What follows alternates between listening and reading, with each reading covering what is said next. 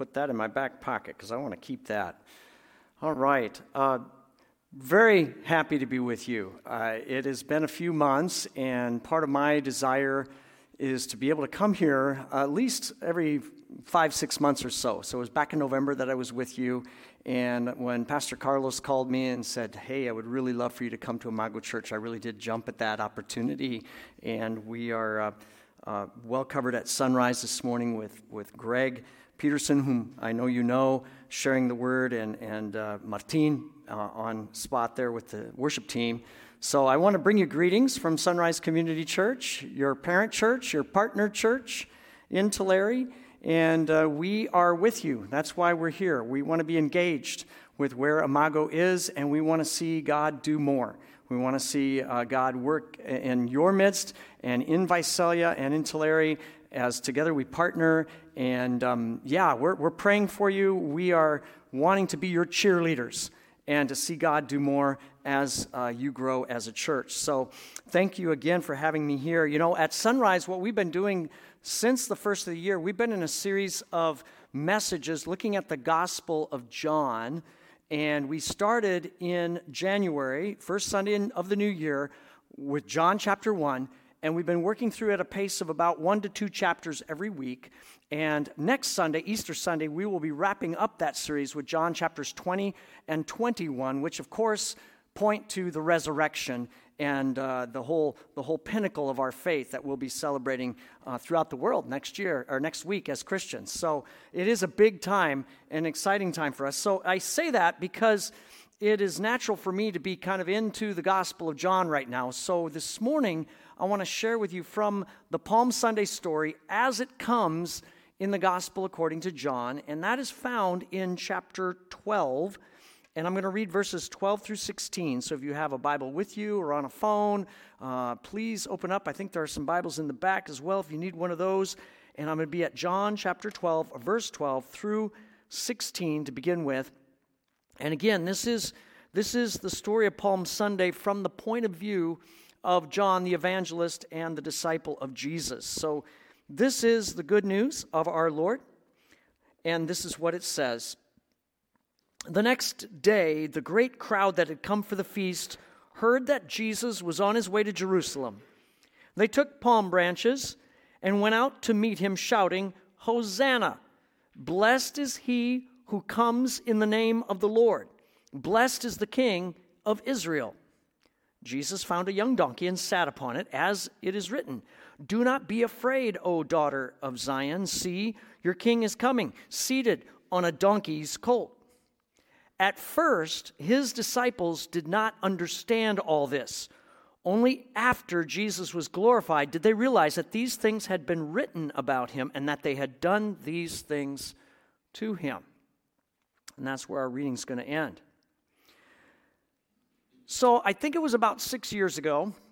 I was back in my hometown in Iowa, and I was helping my parents move. They were moving from that town to another place. And as a part of my time there, I, I went out one evening and I just took a walk around my hometown.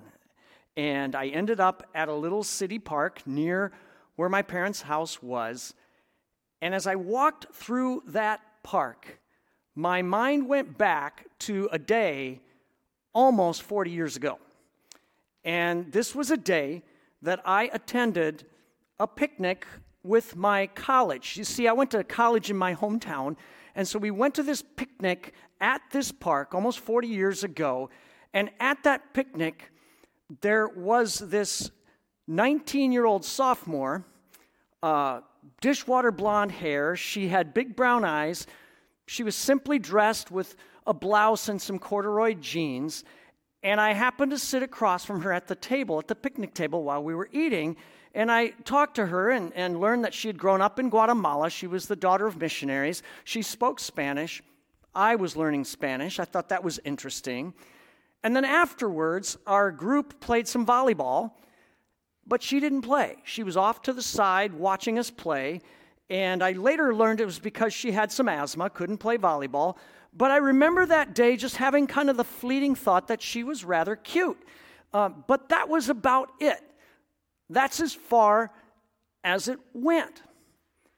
Now, as I was walking through that park and looking back on that day, in many ways, that was just an ordinary day in the life of an average college student, right? Just going to a picnic, being with some other students.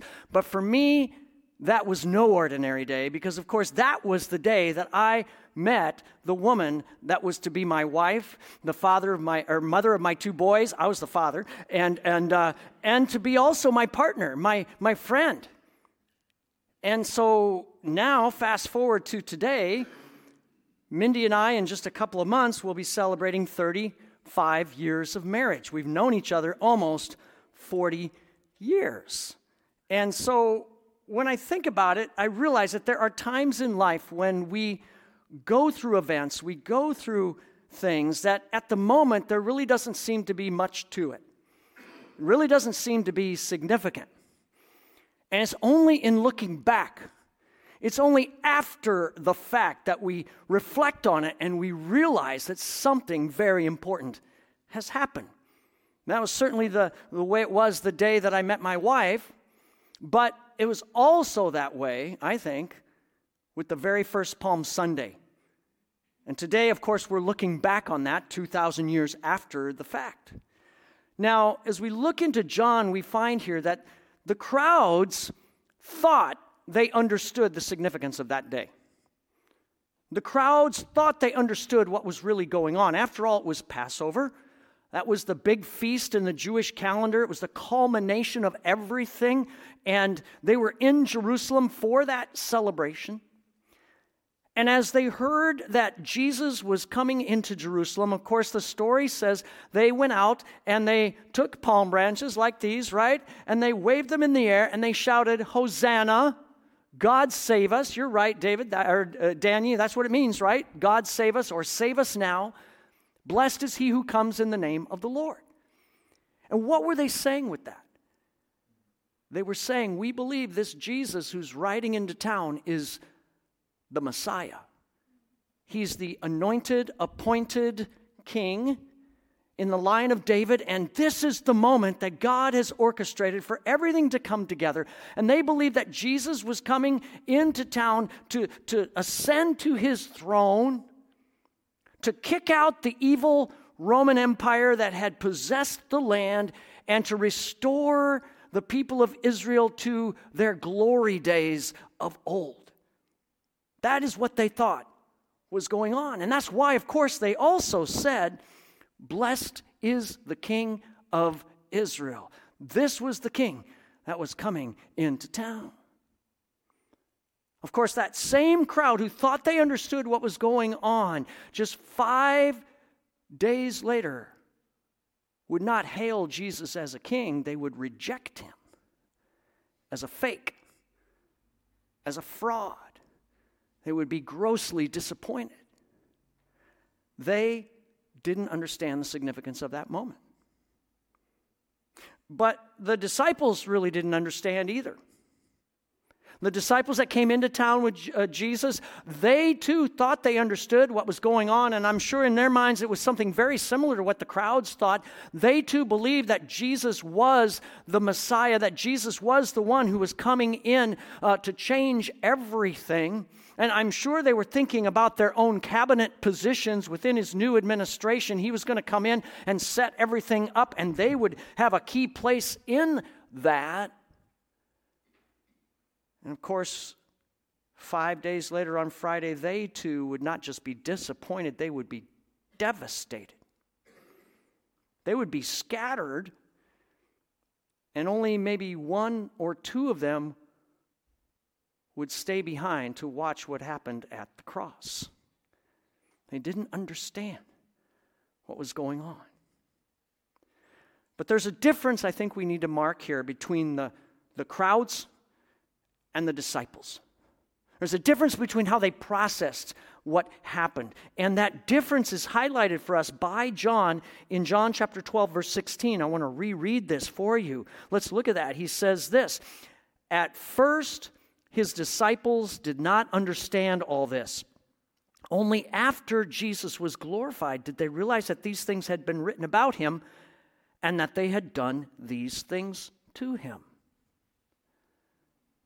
So, John's telling us here that at some point after Jesus was crucified, at some point after Jesus was glorified, that is, after he was raised from the dead, at some point the disciples got together and they began to try to piece together the picture of what had happened to Jesus. And in that process, they went back to the scriptures. They went back to the Old Testament, to those scriptures written before Jesus.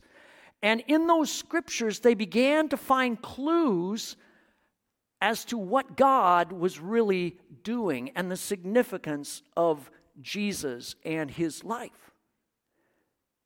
And when they got back there, they found a number of scriptures there that helped them to understand, fast forward, what had happened. Now, there's a saying out there, I don't know if you've heard it before, but it has to do with the relationship between the New Testament, which is what was written about Jesus and after Jesus, and the Old Testament of the Bible, what was written before Jesus. And the saying goes like this The New Testament is contained in the Old Testament, and the Old Testament is explained in the New Testament. The new is contained in the old, the old is explained in the new.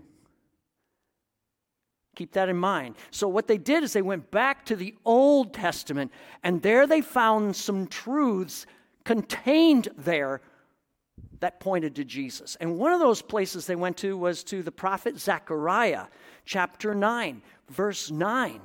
And that is the scripture that John here quotes in John chapter 12, verse 15. He quotes from Zechariah 12 or 9 9. Uh, in verse 14, John says, Jesus found a young donkey and sat on it, as it is written. And then he quotes Zechariah 9 9. Do not be afraid, O daughter of Zion. See, your king is coming, seated on a donkey's colt. Now, there's something here we need to, to note. Jesus came into town in fulfillment of this prophecy riding on a donkey. That's not typically the kind of animal that a king would be riding on. If you're a king of any sort of, of importance, you're going to come into town riding on a horse. Why? Because the horse is the symbol of, of victory, of conquest, of war. The horse is a symbol of power. But Jesus doesn't come into town riding on a horse, he comes into town riding on a donkey, the symbol of humility, the symbol of, of peace. What's going on? Well, the story here is taking a different turn than what the crowds and the disciples understood. It's that Jesus was coming into town not in order to conquer the evil Roman Empire. He was coming into town with a different agenda. He was coming into town to conquer sin, to make war with death, and to bring peace between God and sinners. That was his agenda. Now, I've got a question for you. Do you think on that day Jesus rode into town? Do you think, as John perhaps was walking alongside that donkey, maybe just a little bit behind, do you think that as he saw Jesus on that donkey and as he saw the crowds, you know, waving their branches in the air, do you think John, you know, kind of nudged a disciple next to him and said, Oh, hey, look, Jesus is fulfilling Zechariah chapter 9, verse 9. Well, what do you know? Of course not. Right? It says at first they didn't understand all this. It was only afterwards that they realized this is what the Old Testament contained about Jesus. And there's more evidence. In fact, this would be an interesting study of the Gospel of John to go through the Gospel of John and realize there are a number of places in John's Gospel where he inserts these little editorial comments that make it very clear that he didn't understand or the disciples didn't understand at that time what was really going on. And, and there's another example of that here in John chapter 12 just before our reading, John chapter 12, at the beginning of the chapter, uh, we find this woman, Mary, the sister of Lazarus, the man that Jesus raises from the dead in chapter 11. Mary comes in, she pours out this bottle of expensive perfume upon Jesus' feet. Jesus says it's to anoint him uh, ahead of time for his burial. And it's this beautiful act of love and generosity and devotion to Jesus, an act of, of worship. But there's one disciple who's not really impressed with this. It's the disciple Judas. In chapter 12, verse 5, he, he says, Why wasn't this perfume sold and all the money given to the poor? I mean, it's worth a year's wages. And then in verse 6, John says this Judas did not say this because he cared about the poor, but because he was a thief. As keeper of the money bag, he used to help himself to what was put in it. Now, do you think at that moment Judas is complaining about Mary? Do you think John is in a corner nudging another disciple saying, ah, Judas is just complaining because he has sticky fingers? He just wants to steal from the money bag. No. No, they didn't understand that in that moment. It was afterwards, as the disciples started to put this all together, and they're talking about this. After Judas had betrayed Jesus, they get to talking, and they're like, you know, that Judas, he was kind of always a shady character. Come to think of it, there always seemed to be money missing from the money bag. We always seemed to be just a little bit short. I know what was going on. He was stealing from the money bag. It was afterwards that they understood what was going on. And for we who are today looking back on Palm Sunday, there's things that we have yet to understand, but we can see it. And one of the clues that I think is really apparent for us is in the words of the crowd. The crowd shouts out, as I said, Hosanna, blessed is he who comes in the name of the Lord. And those words about Jesus, spoken to and about Jesus here, are contained back in Psalm number 118, verse 25. That's where those words come from. In fact, if you turn to Psalm 118, 25 and 26, what you see, it says, O Lord, save us. That's Hosanna, right? God save us. Verse 26 Blessed is he who comes in the name of the Lord. Now, what this is, is part of a song of ascents. That's what Psalm 18 is about. It's a song, in other words, that was sung by, by the people of, of Judah when they would come together in Jerusalem for their various festivals and feasts as they were on their way traveling towards Jerusalem. You'd have to go up the hill. So it's a song for ascending the hill to Jerusalem. But it's also a song they would sing as they were ascending up to the temple for the worship of the people and, and the culmination of the festival. They would be singing these songs of ascents. And so, in a sense, this is natural that they would say, Hosanna, blessed is he who comes in the name of the Lord. They're singing a song of ascents. But in the very next verse, Psalm 118, verse 27, there's a clue as to what the significance of this moment is it says simply this at the end of verse 27 with boughs in hand, that is, with branches in hand, join in the festal procession up to the horns of the altar. In other words, we're in a parade and we're on our way up to the temple and we're going to go to the altar. What's the altar all about? That's all about the place where animals were sacrificed. It's all about that system that God had put in place to remind the people of Israel of their sin and to remind them that a sacrifice was necessary for sin, but it was also there to remind them of something else. The animals had to be sacrificed over and over again because they weren't enough. It's impossible for the blood of bulls and goats to cover sin, the Bible tells us. So now we go to Palm Sunday. And here the people are shouting this song as they, with boughs in hand, are heading towards the altar. Except this altar that Jesus is going to is not going to be the altar of the temple. In just a few days, he's going to ascend to an altar called the cross, where he will become the perfect sacrifice, the Lamb of God who takes away the sin of the world. And in Philippians, the Apostle Paul is explaining the significance of all of this through a song, another song. And he says that Jesus made himself into a servant and he, he went to the lowest place. He humbled himself even to death on the cross. Therefore, God has exalted him to the highest place, Paul says, that at the name of Jesus, every knee would bow, every tongue would confess. Knees bow before kings. Every knee would bow, every tongue would confess that Jesus Christ is Lord to the glory of God the Father.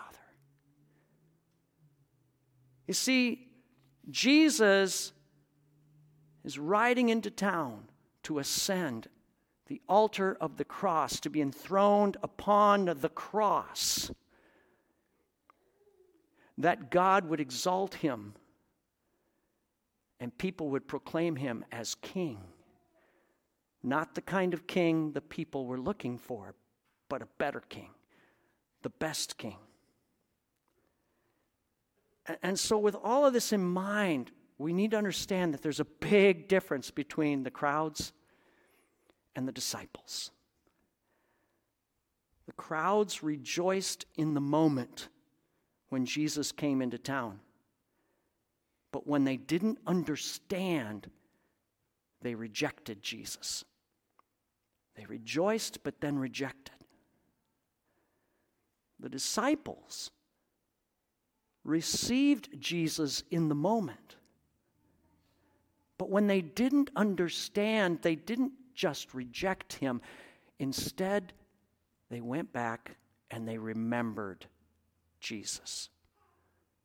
I like the word remember in English. If you look up the kind of the, the, the, the foundation of that word, the etymology, as they say, the word remember means to piece back together again. When you remember something, you are piecing something together again from your past and trying to, to understand its significance. That's what the disciples did.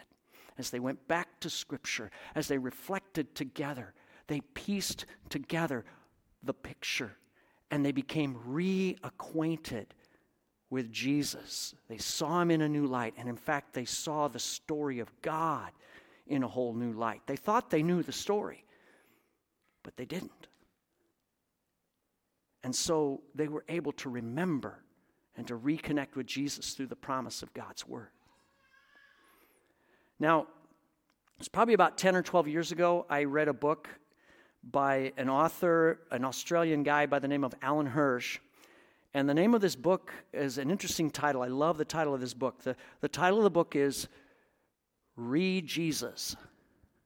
Read Jesus. And, and the point the author is making in this book is that in our 21st century life, where things are very chaotic, unpredictable, where things are constantly changing and moving, what we need most as Christians is to re Jesus our lives. To go back and to, and to put back together the pieces of what is the core of our faith, the foundation of our faith. We need Jesus and we need to understand who he is and who we are in relationship to him. I, I think that's a good word for us. I, I'm reading another book right now by another author by the name of Joshua Chatraw.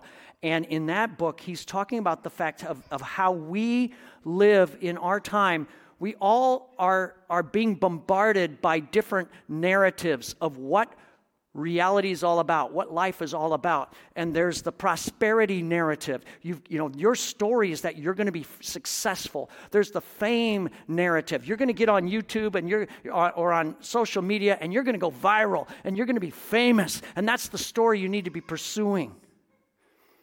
Or there's the pleasure narrative. It's all about you and what you can consume and what you can desire and what you can be fulfilled with. And it's all about pursuing that. It's all about, you know, kind of this fake optimism narrative where everything's just going to be, it's all going to be good. Or the other side, there's a lot of hopelessness. There's a pessimism narrative going on in our world, like it's all bad. There's nothing good. And I think about this, and I think that what we're trying to do is to make sense of the moment that we're in. And it's easy to be led by one of those narratives, one of those stories, into saying, This is what's going on. But Jesus wants to ride into our lives today to straighten out our narratives, to straighten out the story. Our story, our true story, is contained in Jesus. Why? Because you want to know who you are? You look at what happened to Jesus. He died on the cross. He was beaten, forsaken, punished. He who had no sin became sin for us, the Bible says. And in that is contained the story of who we are. We are sinners in need of rescue. But also our story is explained in Jesus. Because what we're going to be focusing on this coming week is that he didn't stay dead, he rose from the dead. He's victorious over sin and hell and Satan and death. And now that explains why we can have a different story now. We don't have to buy into the prosperity story or the pleasure story or, or the fame story because those things pale in comparison to the story of the gospel. And it's not about me, it's about Him. God's going to write my story, and it will make sense in terms of His story who Jesus really is. And so that's what we're going to be doing this week as we come into Holy Week. We're going to be rehearsing this, this great drama of our faith that is a true drama, a true story, and reminding ourselves, remembering our, uh, what this is all about, that it's all about re Jesusing our lives. And so Palm Sunday really invites us to do that to remember increasingly and to, to, to, to recognize continually what Jesus has done, what he's doing, what he will do for all of us. That's the Christian life every day. Every day is an opportunity to encounter Jesus in our daily lives. Might be through those divine appointments that Danny was talking about might be even in our worst moments. In our suffering, we encounter Jesus who suffered for us. In our best moments, we encounter Jesus who is our source of joy and new life, not that, that thing that we think is making us happy. Every day is a moment to, to welcome Jesus, to relate to Jesus, to be renewed by Jesus, restored, redeemed, re energized, re Jesused.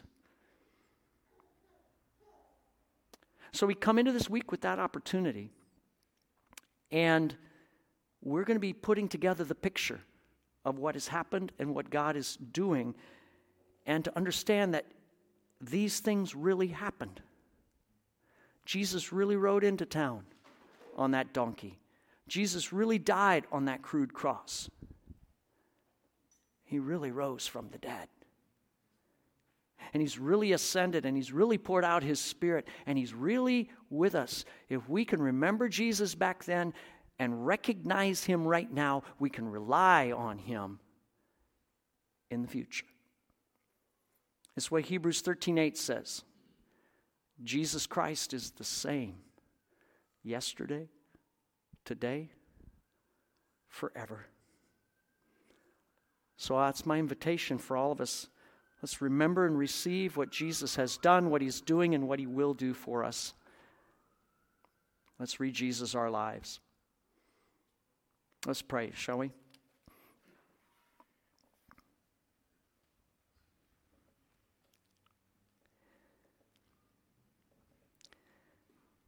Heavenly Father, I can't help but believe that it is through ordinary Christians in ordinary moments of our ordinary days that you choose to do something extraordinary.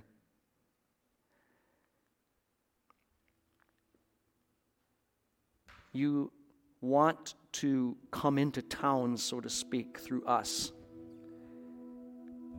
as we go to work, as we shop for our daily necessities, as we study with people at school, wherever we come into contact with people. Lord, we entrust to you the significance of those moments. May those be moments that, although they seem to be normal, ordinary, may those be moments where you can break through. You can reveal yourself to us, you can reveal ourselves to others. I thank you for Imago Church in this community, God. I believe and, and trust that you have a plan for Imago Church, this seemingly ordinary group of Christ followers to have an extraordinary impact on her surroundings. I pray encouragement into each person here today, wherever they may be. I pray that we can often go back into your word, God, into the scriptures of, of the Old and New Testaments, that in that we find contained the truth we need and explained the guidance we need and that we would live out the Jesus story in our lives. In our sufferings, to identify with your sufferings. In our rejoicing, to identify with your resurrection life. And in all things, to be your presence in the world. So thank you, God, for this time we have around your word this morning. I pray in the days to come as we as we look to Easter Sundays, we look to Good Friday, may we be excited, may we be energized to worship, to celebrate, and to go forward in service to you. We pray this in the name that is above all names, in the name of our Lord and King Jesus. And all God's people said, Amen.